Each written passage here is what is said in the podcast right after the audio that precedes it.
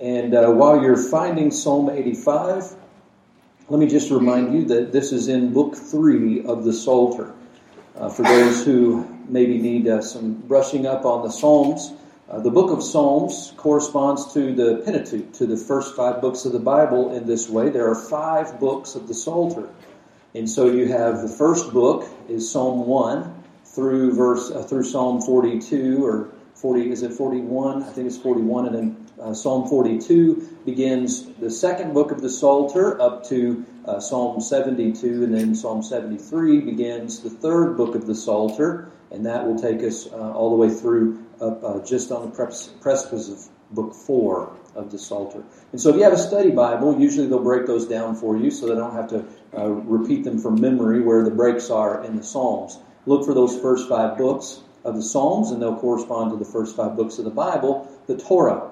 And so we have Genesis, Exodus, Leviticus, Numbers, Deuteronomy. We have five books of the Psalter that would go parallel with each one of those in the Torah. As you look through the Psalms and you get the overall picture of heaven's hymn book, you do well to look at the first psalm, the first couple of psalms in particular, because that will help you interpret the rest of the book, the rest of the five books. And so Psalm 1 gives us the story of the blessed man and the story of the wicked man. The wicked do not prosper, but those who are, who are walking and meditating in the law of the Lord, uh, the law of the Lord is their light. They're like a tree planted by the rivers of water. So you have a lot of imagery flowing throughout the Psalms.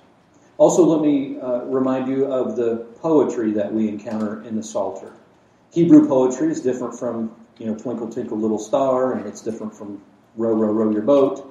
Uh, we usually want to rhyme in English when we do poetry. We think, you know, rhyming is, is uh, where we need to go, and we have sonnets, and maybe you think of haikus as poetry. That's not really rhyming, but you have a certain number of words uh, that you do in each stanza, and so that's a form of poetry. Hebrew poetry uh, really is centered and based around parallel ideas and parallel words, parallel thoughts.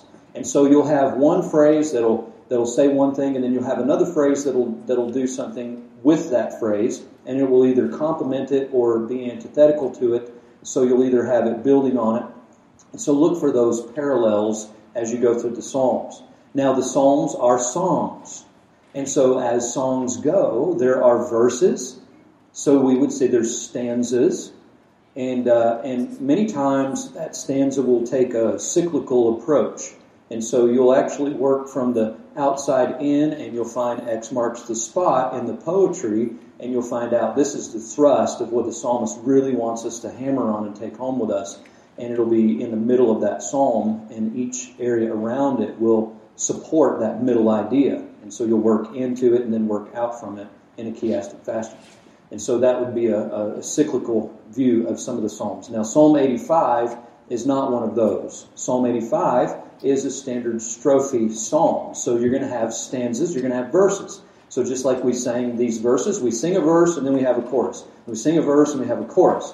Uh, that's how the hymns usually flow. So with this, we have three major stanzas. There are three major verses that are in Psalm 85. So as you read the song, think about these verses and what the truth of each verse is. You're in Psalm 85, and uh, we'll read in verse number 1.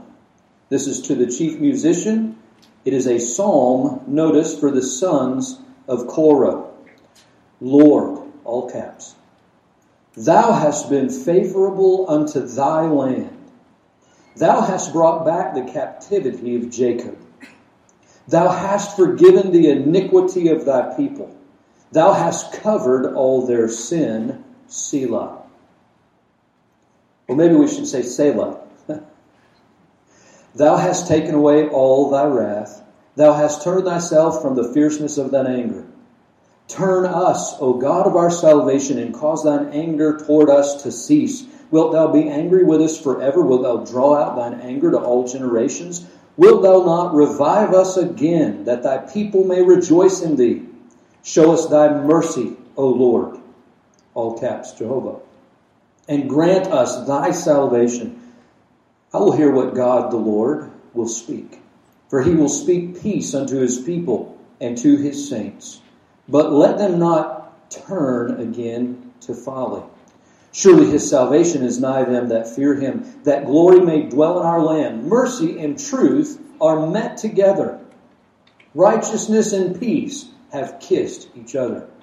Truth shall spring out of the earth, and righteousness shall look down from heaven. Yea, the Lord shall give that which is good, and our land shall yield her increase. Righteousness shall go before him and shall set us in the way of his steps.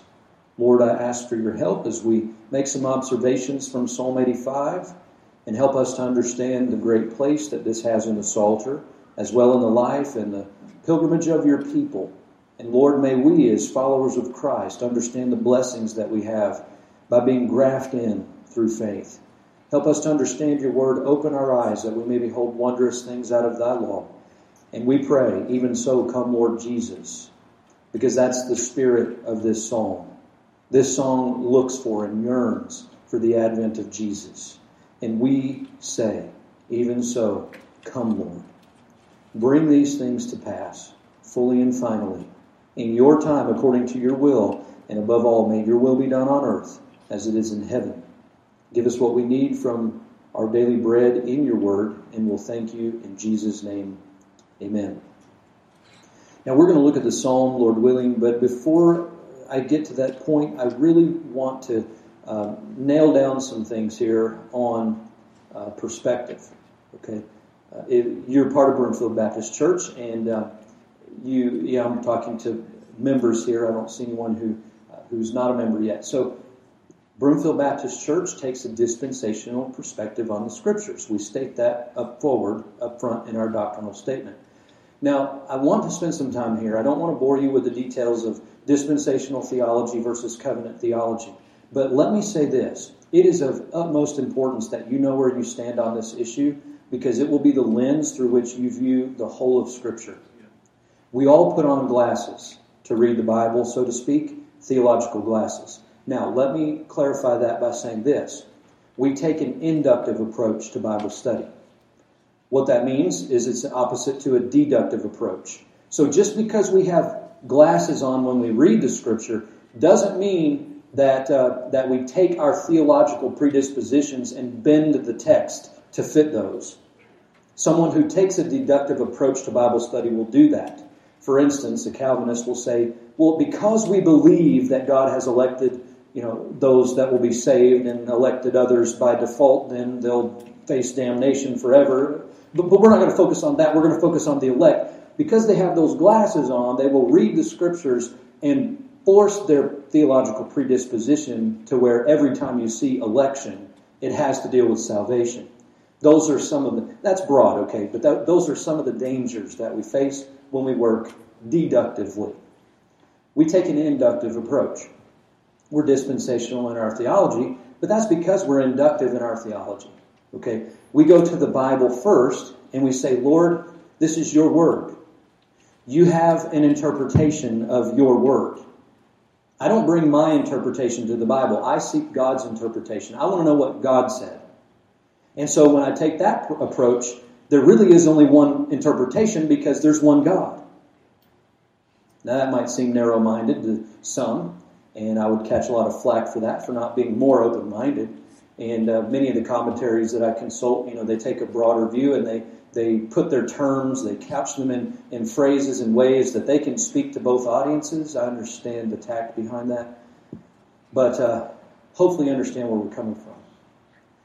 As we take a dispensational approach to our theology, that means we believe in dispensations of time and uh, I mean, you look at the Bible, it's pretty clear to me. If you just take a common sense approach, you have God dealing with Adam in the garden, and then you have God dealing with Moses and the children of Israel after he's dealt with Abraham and Isaac, and then you have this day and time in which God is dealing through his church. And one day in the future, as was prophesied all throughout the Old Testament, God will again use his people Israel. So, though Israel, through rejecting Jesus Christ as a nation, has been set aside and they've been broken off of the tree, that doesn't mean that God's done with them. Because as a Gentile, I was grafted into that tree by faith. And it's by the Jews' rejection of Jesus Christ that that privilege comes to me. Now, I also need to understand that does not mean that the physical promises that were made to Abraham pertain to me as a Gentile. If I believed that, then I would be alongside some other uh, pastors today that are trying to seize Palestine. um, they believe that the church has replaced Israel. That's typical of replacement theology. Replacement theology ends in atrocities such as the Holocaust. Replacement theology teaches that, in essence, the church has replaced Israel, that God has cast off Israel forever, that He'll never use Israel again, that the church now is in the place of Israel. That's covenant theology in a nutshell. And so, how you view that is going to either help you see more clearly or it's going to distort how you read Psalms like Psalm 85. So, with my dispensational glasses on, I'm going to read this psalm and it's going to make sense to me. If I look at this and see, okay, um, I'm going to take an amillennial perspective, well, then that means the millennium is now. It's weird because amillennialists they don't. It's not like they don't believe in no millennial. You know, amillennial means no millennial. No, they believe that the millennium is is kind of this uh, mysterious thing that we're in it now, and it's all spiritualized, and they allegorize everything away. And so, for us to take a hard, literal stance on anything in the scriptures, whoa, that's you know. So you'll see this when you read commentaries if they're coming from an amillennial perspective. You'll be able to pick up on that, and, and they'll kind of be vacillating, wishy-washy. Maybe it's this. They'll allegorize all kinds of stuff. If we take a literal approach, we see God used Israel. He brought them out of the Exodus and saved them with a mighty hand. He gave them His law, and He gave them the Mosaic covenant. Now, covenant theology deals with covenants, but if we don't understand the covenants, we're not going to understand the Old Testament. So, what are the covenants? Some major covenants. You have the Adamic covenant, with Adam. You have uh, you have the Mosaic covenant, you have the Abrahamic covenant, you have the Noahic covenant, you have the Davidic covenant. You have all these covenants all throughout the scriptures, and in and in the Old Testament, covenants were cut and promises were made. So you need to also understand the difference between covenants. Now, all covenants, in an essence, uh, are conditional in one way or another but we differentiate the two between being conditional and unconditional. So a conditional covenant versus an unconditional covenant. A conditional covenant would be a covenant like the Mosaic covenant. Why is it conditional? Because if you study Deuteronomy 28, Deuteronomy 34, Deuteronomy, uh, go to the, the law, go to the, the book of the Mosaic law that was given, you'll find out God sets a condition on the fulfillment of the promise he made to Israel. So the condition is an if then scenario. If Israel keeps the Mosaic law, if they keep not only the Ten Commandments, but everything else contained therein in the Pentateuch, if they keep all of that, then, because they met that condition, the blessings will be the land will be theirs, the land, the seed, and the blessing of the Abrahamic covenant. So, do you see how there's a connection even between the Abrahamic covenant and the Mosaic covenant. So then, if there's a condition on them keeping it, what if they don't? That's where the Palestinian covenant comes in. The Palestinian covenant deals specifically with the land of Israel. Look at Psalm 85 again. Lord, thou hast been favorable unto thy land. Whose land is it? Who owns the title deed to Palestine? God does. And He has chosen. See, this is where we, we can't confuse election. What is His choice? What is the election that He has made? That Israel, His beloved Israel, would someday inherit that land in its entirety. And the original promise to Abraham was given lift up your eyes, and as far as you can see, that wherever your foot treads, that's going to be yours. Joshua didn't even realize the whole area. This would entail everything from the Nile River almost to the Euphrates. And so now we're stepping on some toes, aren't we? You familiar with what's going on in the Middle East today? What's happening over in Iraq and Iran and close to Babylon? Now you understand why preachers say if you want to know what's going on, keep your eye on the Middle East. Keep your eye on the Middle East. That's true. It rises and falls on Israel. And so, as we have our dispensational glasses on, we read and we see God's not done with Israel. He still has more for them. So, with that, we need to understand a little bit of the history of Israel that backs this psalm. When was it written? It's to the chief musician, a psalm for the sons of Korah. Uh, most of the sources that I consulted put this at the time of the return, so uh, they would call it a post exilic psalm. What that means is after the exile. Which exile? Well, the Babylonian captivity. That's the exile. So after the exile, what happened? Israel, they were taken captive.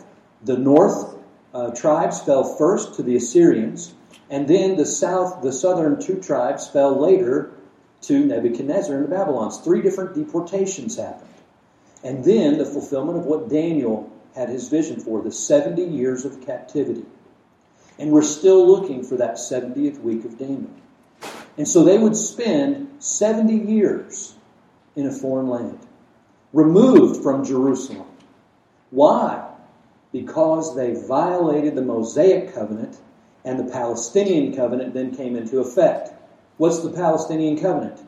Well, the Mosaic covenant. If you keep the law, you're going to be blessed. I'm going to, you're going to have harvest. You're going to have rains. Your barns are going to be full. The land is going to yield to you, and you are going to live in peace and tranquility. I'll subdue all your enemies if you keep the Mosaic law. But they didn't. Before Moses even came down from the mountain, they had broken the Mosaic covenant. Does that make the law bad? No, it doesn't.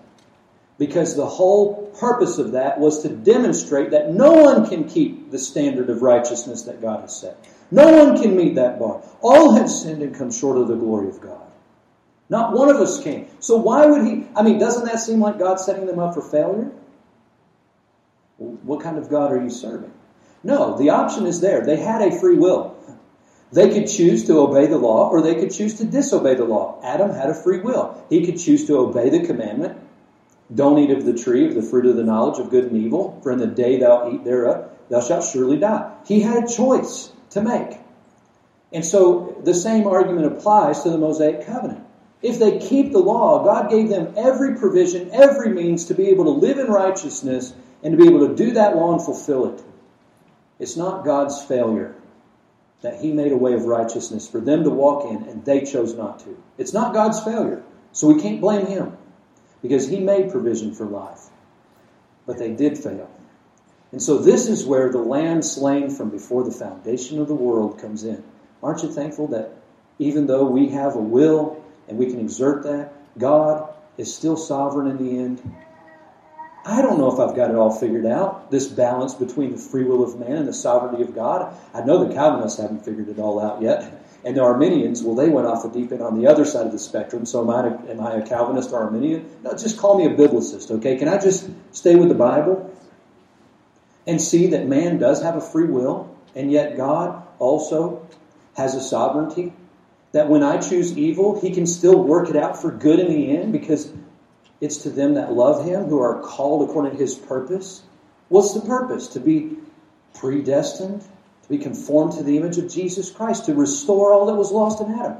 This is the process, you see. So, how you view theology, if you look at this psalm and say, well, the church has replaced Israel and we're marching to Zion, then you're going to read this psalm differently than, than I do. We're going to have a parting of the ways. Because how can two walk together except they be agreed?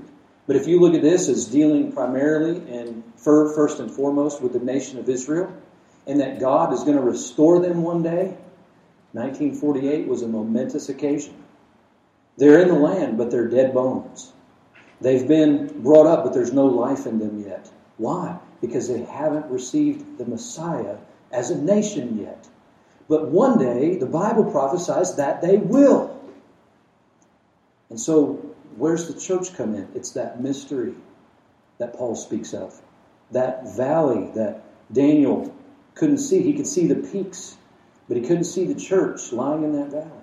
And so, as the bride of Christ, we're used of the Lord, and one of the primary purposes of Gentile believers being grafted in is to be able to reach God's people, the Jews.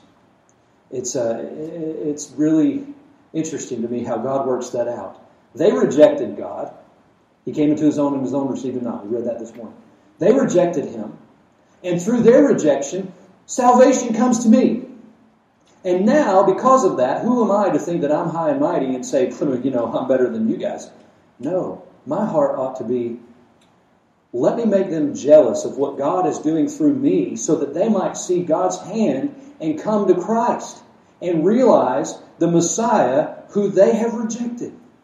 And through that jealousy, you see, God is using the Gentiles then to try to reach his people Israel.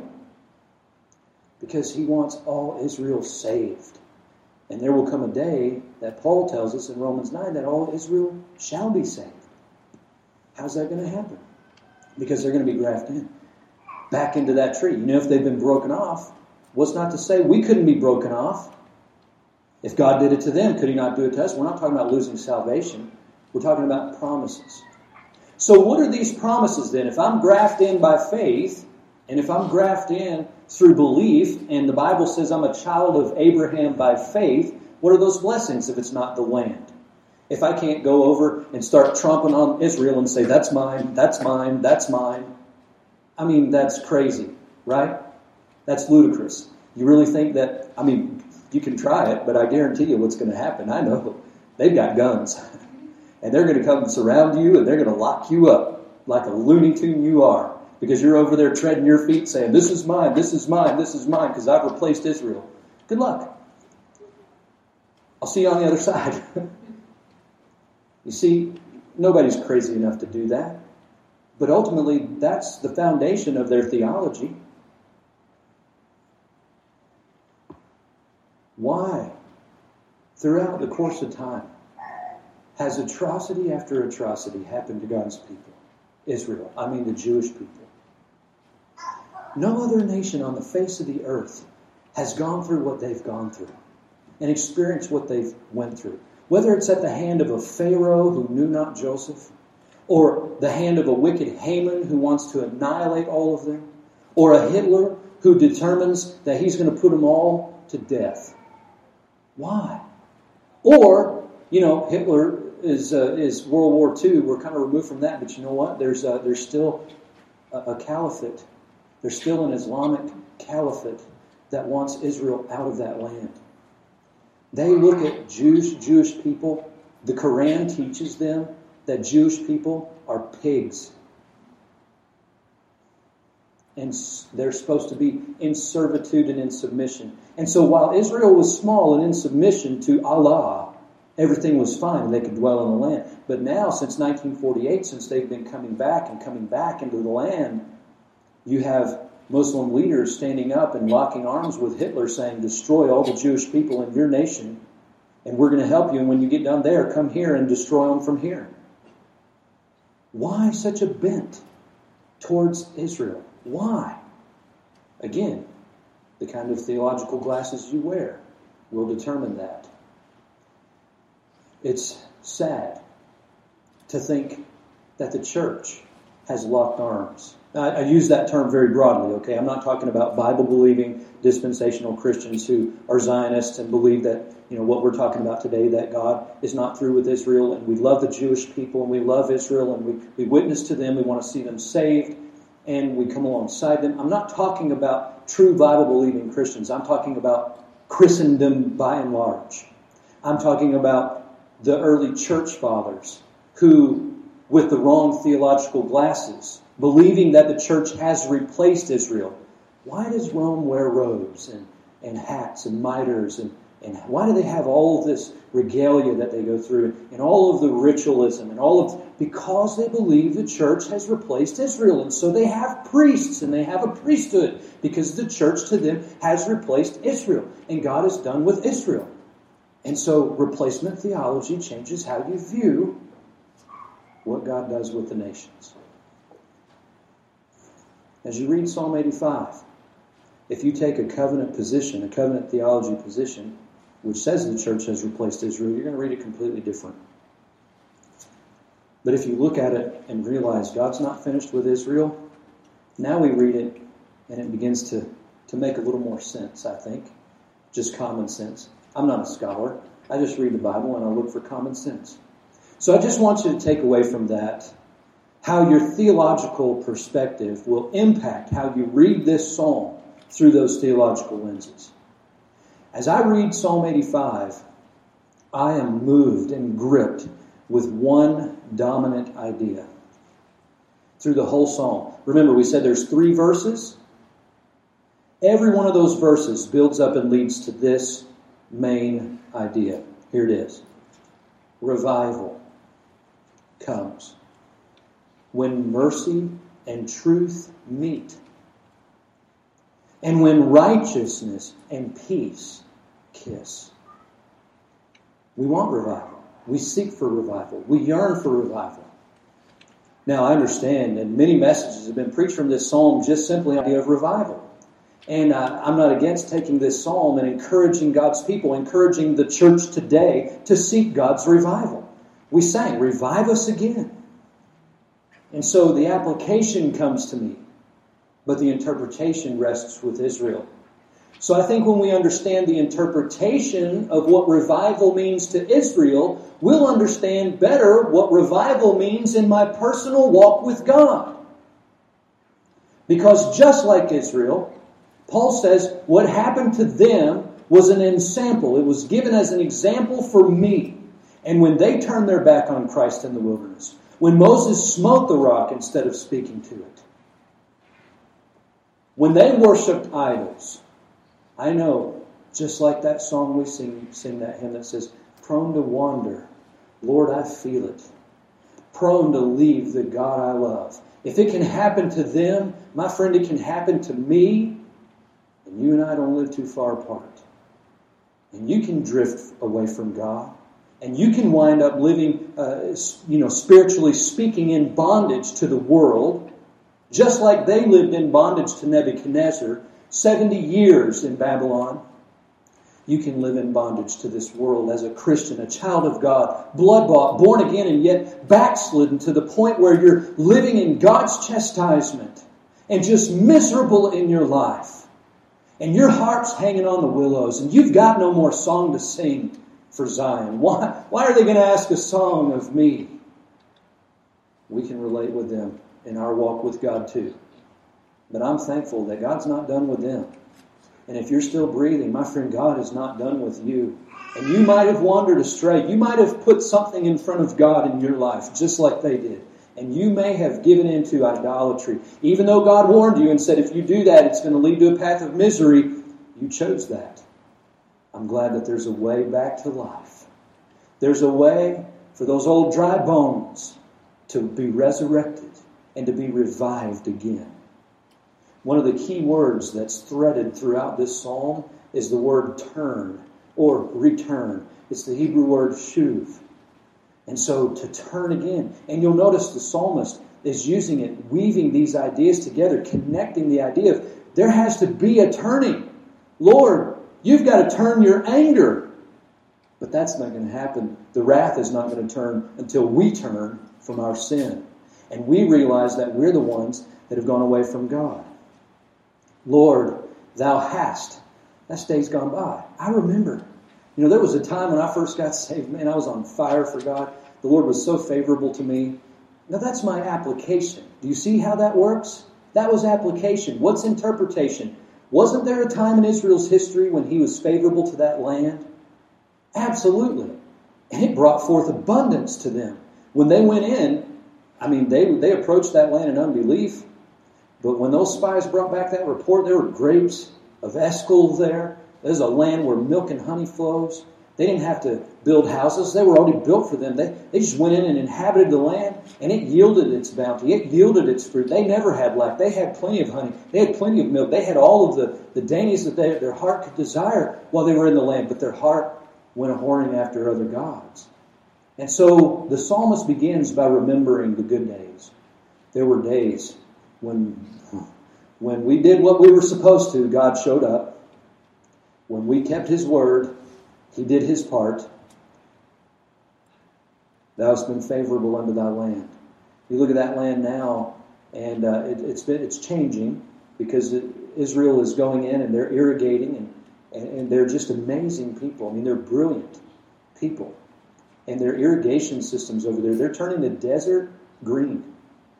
And uh, I stood in, in, uh, on, the, on the shore of the Dead Sea and, and saw firsthand how life can come out of death. When there's nothing that can grow there, then you have this sweet water that comes in and everything's green like Eden. I can't describe it. I mean, words can't describe it. You just have to be there to see it.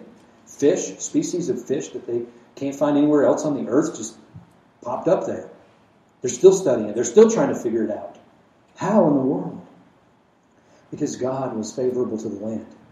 Is there anything that you can't grow in Israel? My, asked, my, my wife asked our guide. Uh, yeah, Danny said. He said, we can't grow coconuts. We can grow the palm trees, but for some reason the coconuts just won't grow on them. they can grow the dates, they can grow the, the figs, bananas, I mean, you name it. Whatever you want to grow, it grows there. Except coconuts. Can't get coconuts. Strange. Maybe that was the forbidden fruit. I don't know. just kidding. That's just speculation. Don't take that to the bank. Um, Thou hast brought back the captivity of Jacob. What lenses are you reading that through? You see, if you have a messianic lens, if you look at the psalmist here saying in faith, there's going to come a day when the captivity is going to turn. When was the captivity of Jacob turned? Well, Ezra led a group of Jewish people back to Jerusalem and they went back, and the first thing they rebuilt was the altar. And as they got back, they began rebuilding, and then they rebuilt Zerubbabel's temple. And the old folks that were there, the elderly people, they wept. You remember that part? Why did they weep? It's connected to this psalm. They wept because they remembered the former glory. What's the glory of God? To a Jewish person, it's His presence. It is the Shekinah. It's when Solomon prayed with his hands lifted, standing toward heaven, and dedicated that temple, and the smoke filled the room, and God's presence came down, and he dwelt with Israel between the cherubim. God's presence was there. Whether in the pillar of fire or the pillar of cloud, God's presence was there.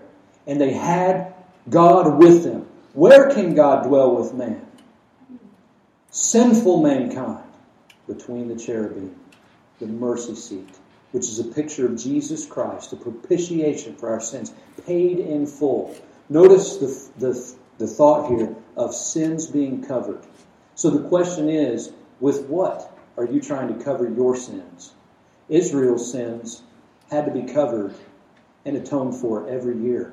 But there's a distinct difference between atonement, which is looking forward in faith, and propitiation, which is looking backward in faith. Atonement is an Old Testament term that talks about covering sin until Messiah comes to pay for it once and fully and finally for all. And he died once for all, Hebrews 9 tells us. Propitiation doesn't just mean covering for a time waiting for fulfillment. Propitiation means paid in full. It is finished. Telestai. He hath done. That's propitiation. And so it's not just covered over, it's paid for, fully and finally. So, with what are you covering your sins? If you cover your sins, you'll not prosper, the Bible says. There's no other way that we can cover our sins. You see, Psalm 85 says, Thou hast forgiven the iniquity of thy people. So, who paid for their sin? Israel did.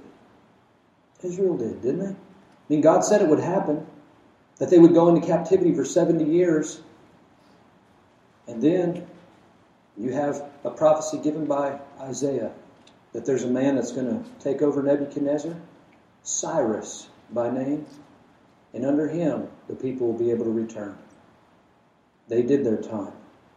For every year of Jubilee that they skipped, for every Sabbath they neglected, for every violation of the Mosaic law, God took them to prison, put them in jail, and they paid their sentence, they paid their fine, because God had told them to let the land rest at certain intervals, and they ignored his law.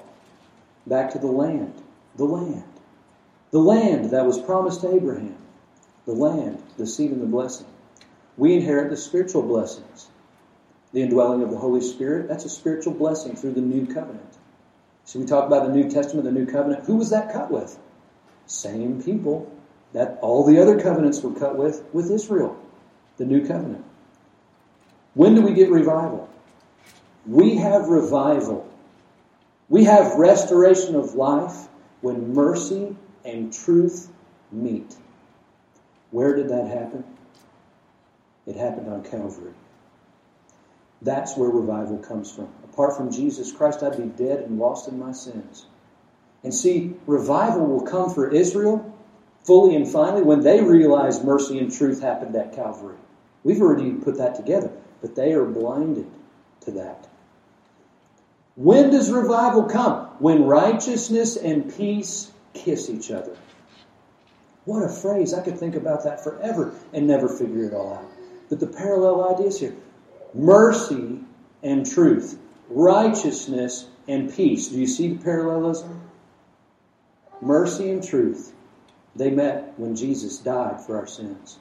Righteousness and peace. When's that going to kiss? It's going to kiss when Jesus comes again. And we pray, even so, come Lord Jesus. Righteousness, God looking down from heaven, and peace on the earth when they meet, when they kiss. Do you see that? Do you see the coming of Christ? Oh, if Israel could only have hindsight to be 2020 for them with this truth. I mean, we, we say it like this, don't we? They missed the first advent because all they could see was the messianic, the millennial reign. They missed Bethlehem. Well, not really, because they said, you know, Messiah's going to be born in Bethlehem. They understood the prophecies, but they missed the fact that Jesus fulfilled it. And they don't see him as that first advent as we do. You see how that is blinded them? And yet I can see both advents right here. Because he has to come the first time to pay for sin. The second time he comes conquering. And this is where righteousness and peace kiss. What a beautiful psalm. So let's look at it. I've filled you in as best as I can with these fleeting moments on post exilic Israel and their history that led them up to that, to be in captivity, and how they're yearning to be restored to Palestine. They're yearning for that day when God's presence will once again be in Zion, be in Jerusalem, and, and the whole world will see God's glory through them. That's what revival is to them. And we can relate with that. Can we not? Paul says that the temple of God is among us today. We are the temple of God. So, where is the Shekinah glory today? Where is the glory that Israel so longed for and so yearned for that had left them? It's with the church. And that's why it's so important that we not cast Israel off as forgotten, like the Roman church did. That led to the Crusades. Millions upon millions of Jews slaughtered for the cause of Christ because they're infidels and they've, they've turned their back on God and God's done with them and we replaced it. Hogwash. And it's based off of the early church fathers that you have all these things leading up to the Holocaust, and I mean, just what a nightmare. What a nightmare. And to think that people would justify doing this to anyone only just because they're Jewish, just because they're Jews, no other nation. So let's look at this psalm and see how it flows. Israel's yearning for revival, for restoration. And that's not going to happen fully until Christ comes. We get that. Sin's covering leads to the soul's communion. This would cover verses 1 through 5. Sin has to be atoned for, it has to be covered. Notice they point out the return from captivity in verse 1, the forgiveness of sins in verse number 2, which leads to the purging from God's wrath in verse 3. Do you see how the three correlate together? We have a change in our heart. We wind up in bondage and we say, Lord, we sinned. Your word is true. I agree with you. We repent. We turn from that. And we find forgiveness of sins. God says, Welcome back. I've forgiven you. I no longer hold your iniquity over you. I've washed it through blood, and his wrath is stayed. How do we escape the wrath of God? Through the blood of Jesus Christ. That washes our sins away, washed in the blood. Notice in verses 6 through 11, this is the second verse, the second stanzas, if you will. So verses 1 through 5 is the first verse of the psalm. I don't want to confuse you with using the word verse. Are you following me? So the first verse of the song is verses 1 through 5 of the psalm. I lost you. Okay, stanza. We'll use stanzas and verses. Maybe that'll click. Verses 1 through 5 is the first stanza. Got it? The first stanza of the song is verses 1 through 5. The second stanza of the song is verses 6 through 11. And then here we see in verse 6 there's a prayer for revival. Verse 7 there's a pleading for mercy. Verse number 8 there's an acknowledgement hearing from heaven. Then 9 through 11 looking for God's glory to be restored. I went fast through that. Let's break it down bit by bit. These first two stanzas move our thoughts toward the coming of Christ, the return of Christ. We have to have our sins covered or we remain in our sins. And that's the only way back to communion with God. That's the way out of captivity through Christ. Forgiveness of sins purged from God's wrath. Now, verse 6 through 11 turns to a believer's prayer and hope. Now, I chose my words carefully there. A believer's prayer through hope. This is not an unsaved person calling out for salvation. These are God's people saying, Lord, we're looking for you. We pray for revival, verse number six. You're never going to have revival if you don't start seeking it yourself, right? That's where it begins. Lord, send a revival. Let it start in me. Individually, we can have revival. Corporately, we can have a revival in our church if we'll understand better what it means. Verse number six Wilt thou not revive us again? Who does the reviving? Who's the one? Who's the agent that performs the reviving? God is. We're dead in our trespasses and sins. Without His intervention, there is no life. We need Him, and they acknowledge that. And they say, Wilt thou not revive us again? Who's the us? It's not the church, it's Israel. See how the lens affects how I read it? That thy people may rejoice in thee. Lord, take us back to that place where where we were with you in, in fullness and all your bounty and all your blessings, Lord, bring that back. Show us thy mercy, O Lord, and grant us thy salvation. So here we see them pleading for mercy. If you're going to have revival, you're going to have to come on God's terms, and that's through mercy. You don't deserve anything from God. You're in sin. All you deserve is wrath and judgment. And if you're going to see God's grace, it's because you're pleading for mercy. Lord, it's only by your mercy. And I'm glad His mercy is everlasting. It can never be exhausted. Every morning it's new. Hallelujah for that.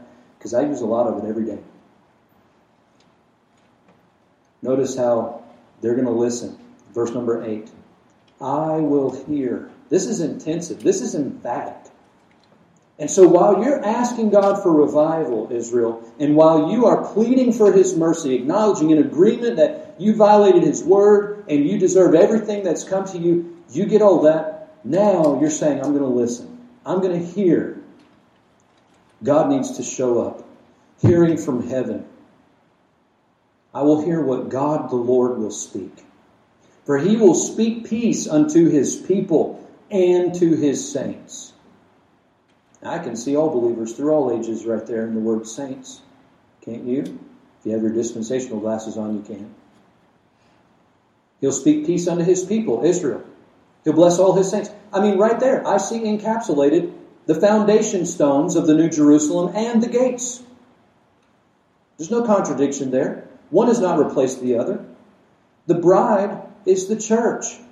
The wife of Jehovah is Israel. They're both present in the New Jerusalem. There's no problem. I have no contradiction with that. It makes perfect sense, common sense to me. When I think about unfulfilled prophecy that is yet to be that John the Revelator gave, it all clicks. I will hear. Do you really want to hear from God? Then you need to start acting like it. You do. He will speak peace. This is future. Unto his people and to his saints. So, what's the message from heaven? It's the same message Jesus gave to a, a man that was lame, that couldn't make it to the water. And he told that man on uh, by the pool of Bethesda, he said, Rise, take up thy bed and walk. The man goes away, and everybody asks him, Who did this for you? And was, you know, this man, Jesus, he, he did it. And strangely, he meets Jesus in the temple again. And in John chapter 5 and verse number 14, you know what he told that man? He told him the same thing that he told that woman that was taken in adultery in the very act in John chapter number 8. Remember, in that account, Jesus, you know, was writing on the ground, pretending like he didn't even hear what they were saying. You know, the Mosaic law says that we ought to stone this woman. Well, where's the man? That's what I want to know. You know, there was, it takes two to tango, and so where's he at? He's nowhere to be found. And yet they're going to stone the woman for her uh, act of sin, and she's been taken red handed. And so Jesus' words, you remember those those fateful words?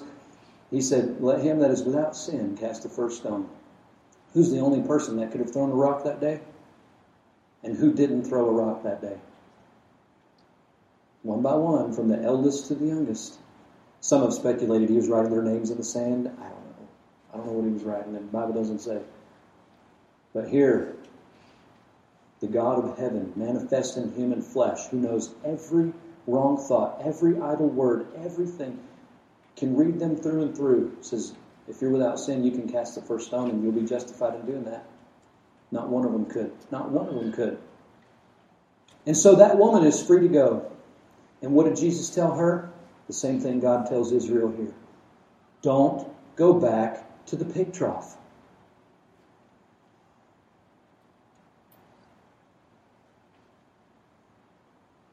Stop sinning.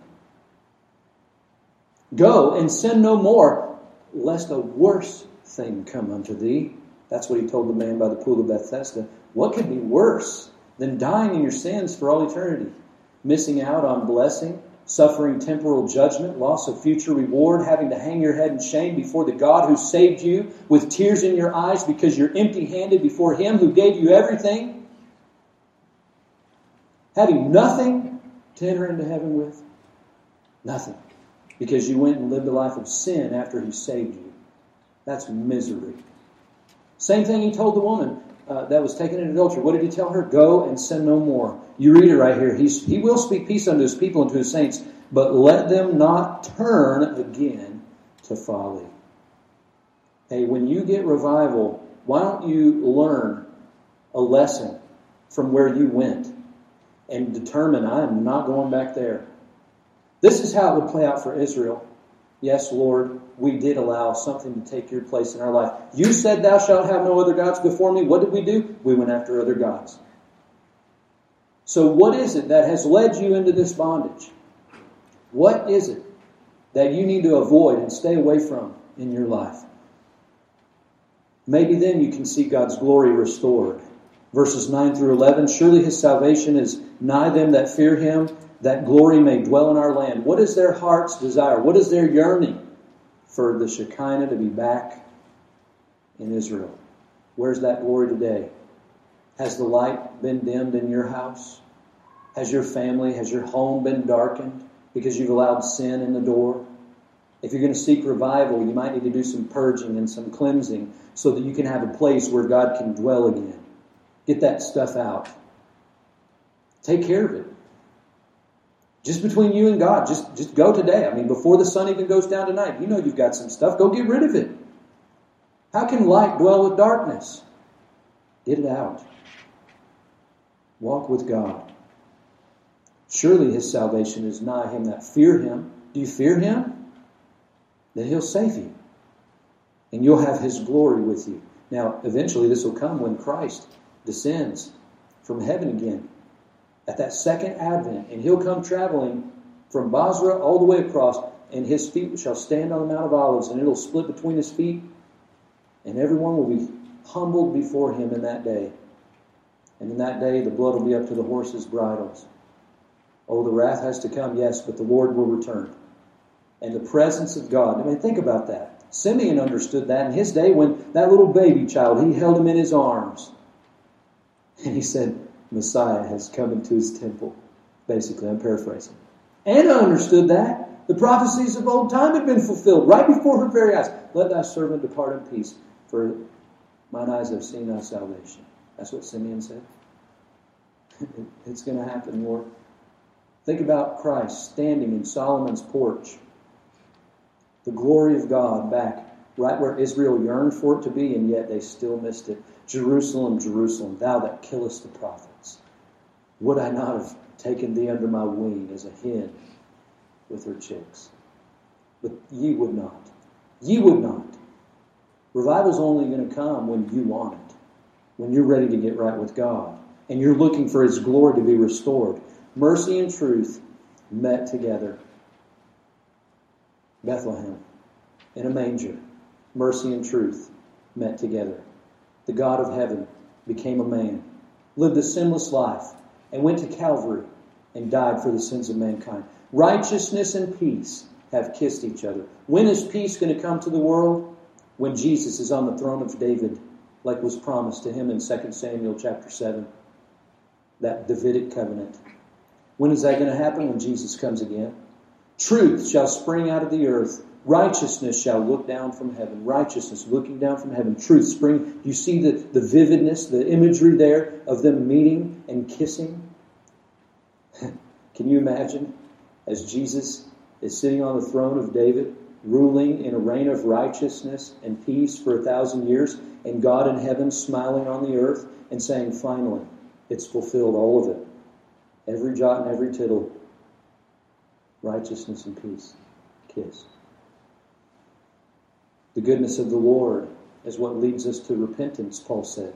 And we see in this third stanza, this third and final stanza of the psalm, God's provision and guidance. Verse 12 and 13. It's a short stanza, I know. It's only two verses. But boy, does it not speak to the goodness of God? God is good all the time. God's been good, and he will continue to be good. Notice the psalmist's words Yea, the Lord shall give that which is good. In our land, what? Our land? It's his land, right? Yeah, but who did he choose to give it to? Not the church. I'm sorry to burst your bubble. The land doesn't belong to the church. Whose land is it? It's Israel's land.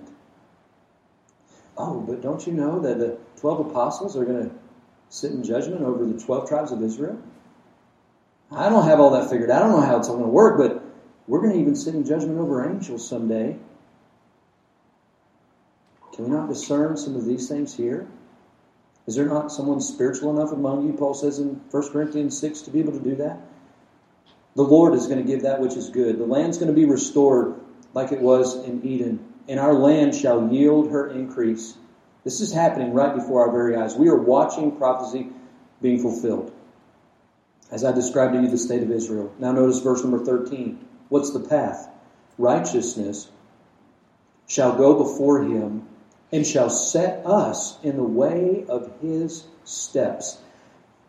Is Matthew chapter 7 coming to mind? I hope it is. It, it's always interesting to see how the Lord connects all these things together as I'm studying and getting ready to preach. Jesus is about to tell us in Matthew 7 about the two ways the broad way and the straight way. What's the straight way? It's the way of righteousness. And notice, it's righteousness that goes before Him. It paves the way. If you want the way to peace, if you want the way to revival, walk in His Word. Walk in His righteousness. The way of righteousness is the way of peace. Okay, I'm giving you a lot. Let me remind you. Sin's covering leads to the soul's communion. You want fellowship with God? You need to come through the blood. You need to return from your captivity and come back to God. Get forgiveness for your sins, 1 John 1 9. And then the chastisement from God can be lifted from your life. Then you'll be able to look to Him and pray to Him in hope and faith and ask Him, Lord, bring me back to that place where I used to be with you. Bring me back to that closeness, that nearness. I'm asking you for revival, Lord. Bring me back to life. Let me live for you again. Let me be on fire for you again. Lord, give me your mercy. I'm pleading with you. Don't let me go, Lord. I need your mercy. And I'm not going to stop until I hear from heaven and I know you've heard me. Verse number 8. And I'm looking, Lord, for your glory to be restored in my life. I want you in my home. I want you in my heart. I want you in my community. I want you in my church. Lord, I'm tired of living my life away from you. I want you in the middle of it all. Come back, Lord. Come back. The provision is promised. God will give you goodness and He'll give you guidance. And if you'll stay tender to Him, He'll say, This is the way. This is where you go. This is, this is the right path. Stay on this path.